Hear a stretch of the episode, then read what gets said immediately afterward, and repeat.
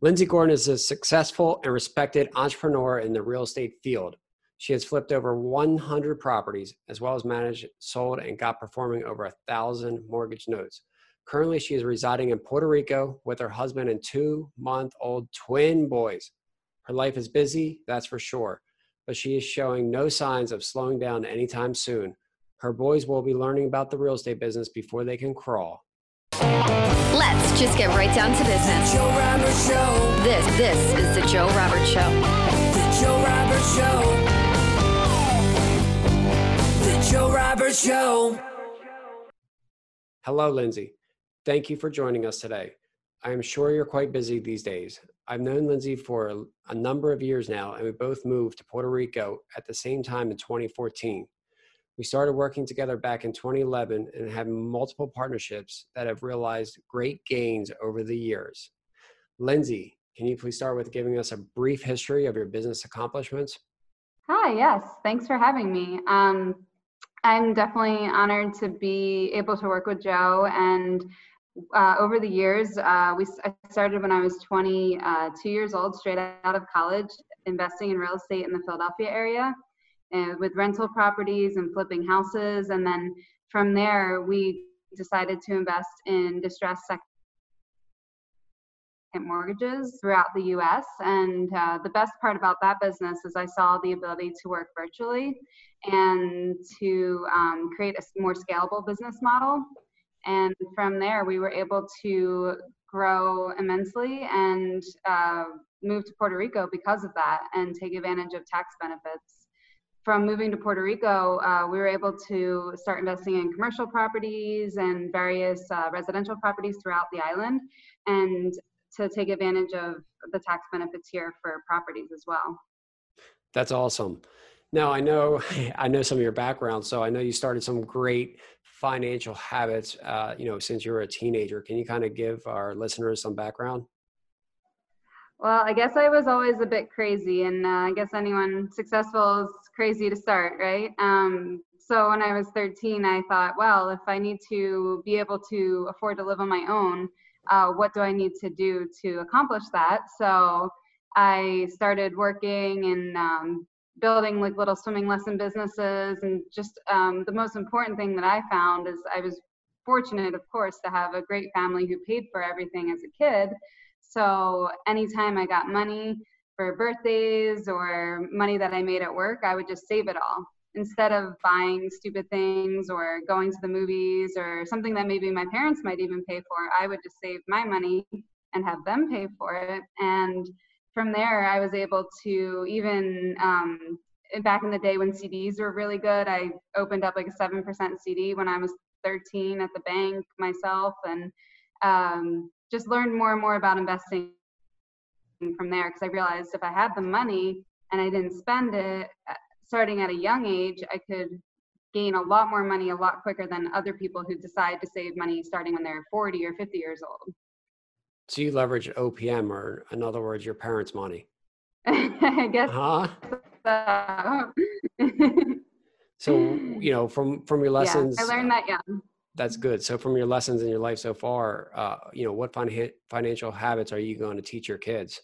Well, I definitely am interested. Hopefully they just think the way that I do about like not frivolously spending money because that's just easy for me. I don't, I have a hard time actually spending money. So hopefully they have that. If not, then um, I'll definitely try to teach them from when they're just a few years old on how to make money, uh, how they can have little jobs around the house or something. I think uh, there's a lot of missed opportunities in just giving kids money or giving kids an allowance for them not doing anything. I think they should have to earn uh, what they're getting. And even if they want to go do something fun, maybe there's ways that they could work towards that instead of just having everything given to them.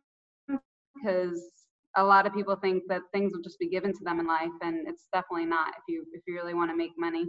I heard out of uh, on some other channel that bribery is a great way to get kids to do things, and was uh, done by a university, a study from a university, and they said, you know, it's definitely something to use. And kind of what you're saying now is, at least if you're gonna, get them to do things, you might as well pay them, right, and then have them take care of themselves and buy their own things.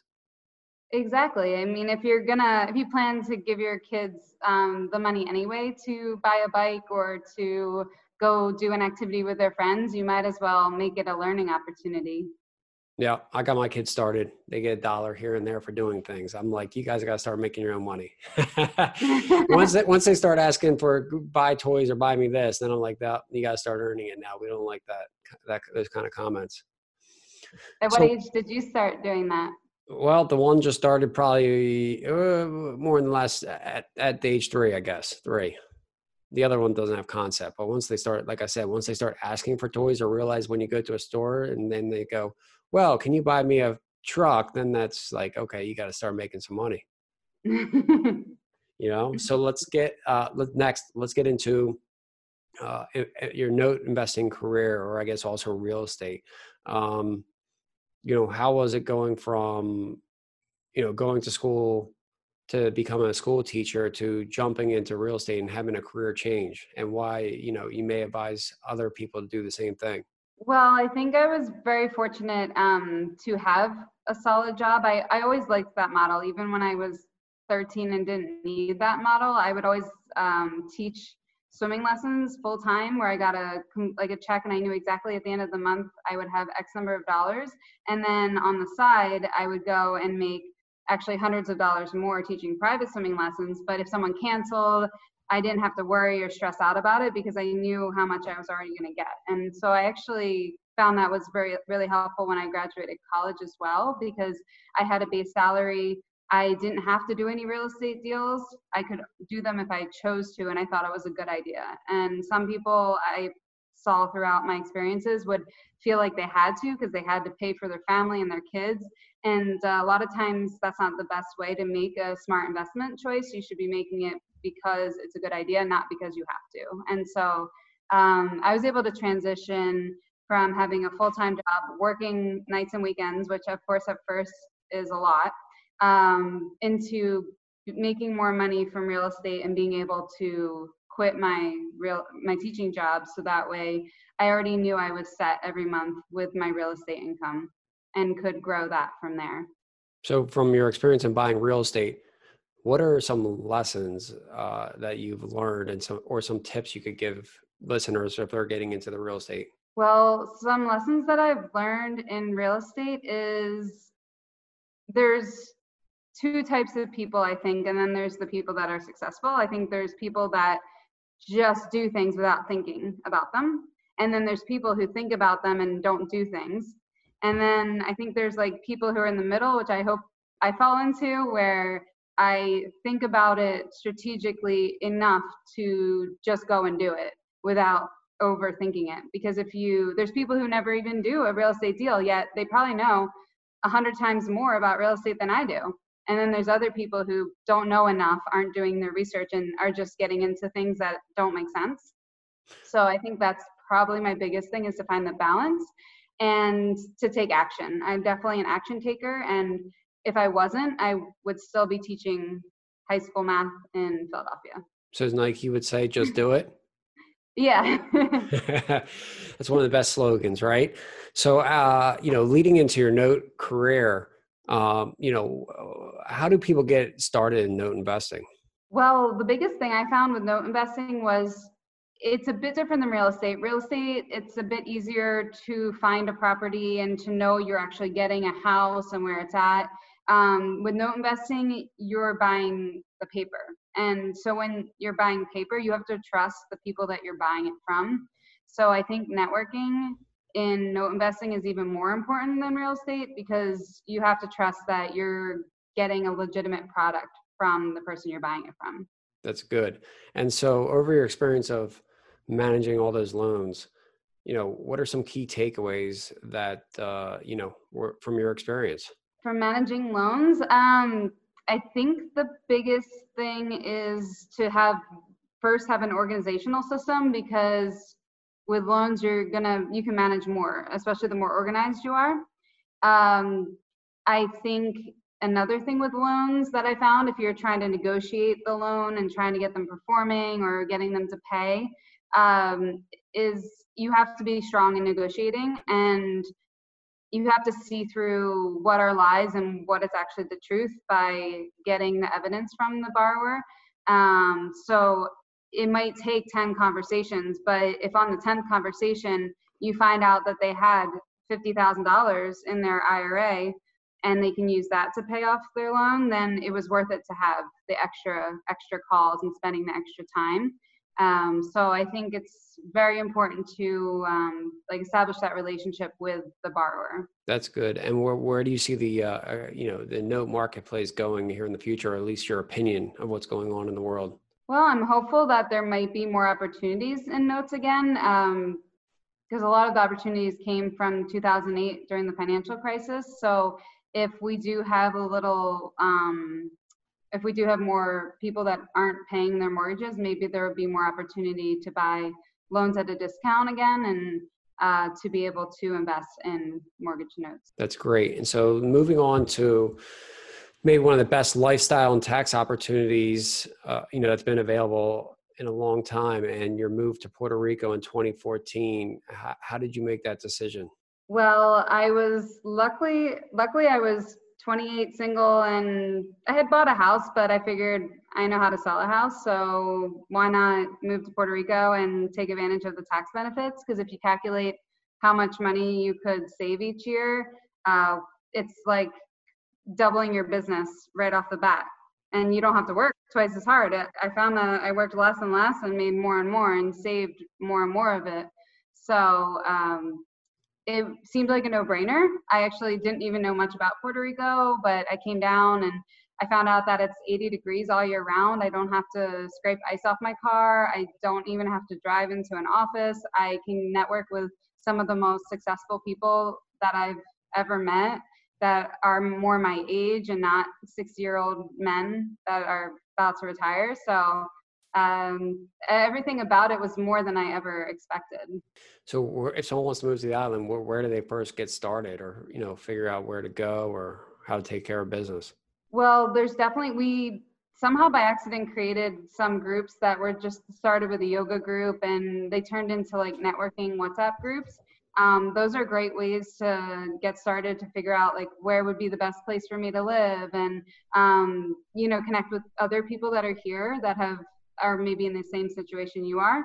And um, there's also a bunch of Facebook groups that are really good as well um, for like newcomers to Puerto Rico and um, ta- the Act 2022 uh, Facebook groups. Uh, they can help you to make decisions. Uh, but I think coming down to the island, staying in San Juan, seeing if that's a good fit for you. If not, maybe Dorado um, is also a good fit because um, there's a lot of community there. And I think when you establish a community, here, you'll really love it and probably never want to leave. so you moved you moved to Puerto Rico single and now you uh, have a family married there and two new ones. I mean, kind of you know go through how that's changed your life. Well, yeah, it has changed my life completely.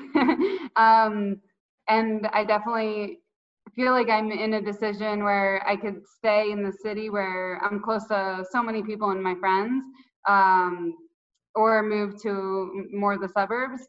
I still am not sure which would be best fit for me and my family, but I think uh, having a family here and raising kids here is. Uh, everyone tells me it's easier. I don't have the experience to compare it to, but um, they can wear the same thing all year round. It's uh, you just throw on something or take them outside naked with a blanket, and you can walk down the street. It's um, it's just nice uh, place to raise kids because I think it's a little bit easier and uh, there's a lot more kids and they can learn Spanish and be bilingual before they're five years old. So that's definitely really important to me as well.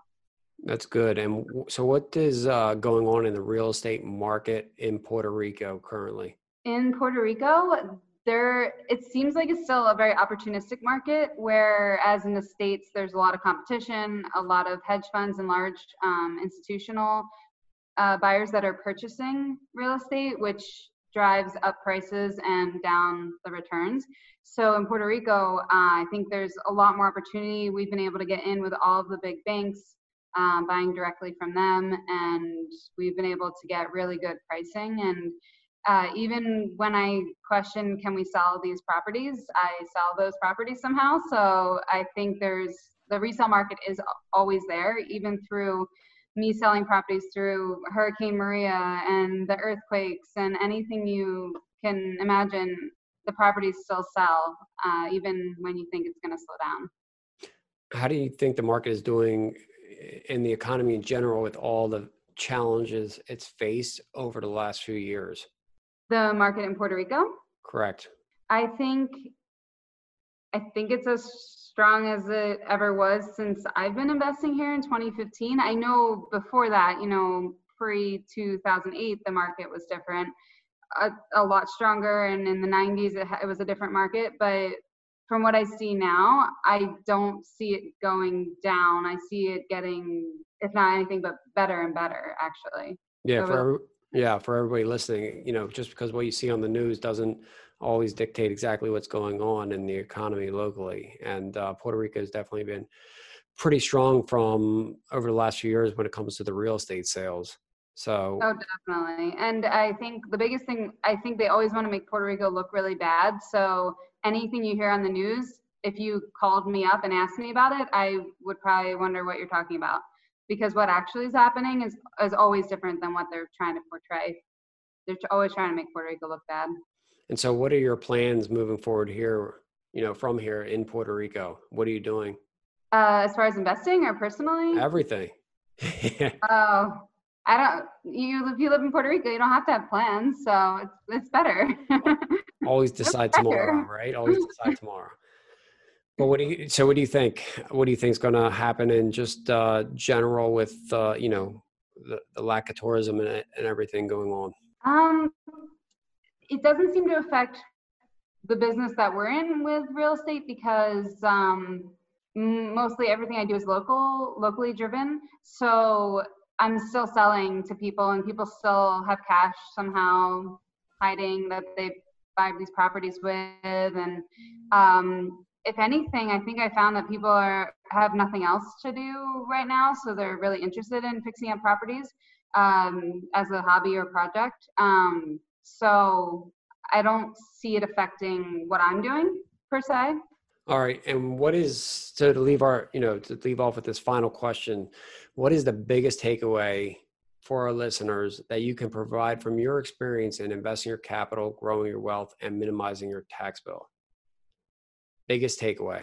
Well, if it could be two things, I would say to start young and to take action, like calculated action that you can implement what you're learning directly to what you're doing and to start learning that when you're young because usually when we're young we have all the time in the world and then you get kids and then you don't have any time so that sounds great and now, for all of our listeners that want to reach out to you, what is the best way to get a hold of you? Um, they could find me on Facebook. It's facebook.com uh, .com slash Lindsay, L I N D S A Y E, Gordon, G O R D O N. Um, they can message me there if they have any questions. That's a great way to get me. All right. Well, I thank you for coming on today. Thanks for having me. Enjoy. Thanks for listening to The Joe Roberts Show. Take these tips and insights that you can use to help grow your own personal wealth and share them with a friend that could also benefit. Don't miss a single episode or updates. Subscribe to our email list at joerobert.com. And as always, keep pushing yourself towards a more impactful life. The Joe Roberts Show. The Joe Roberts Show. The Joe Roberts Show.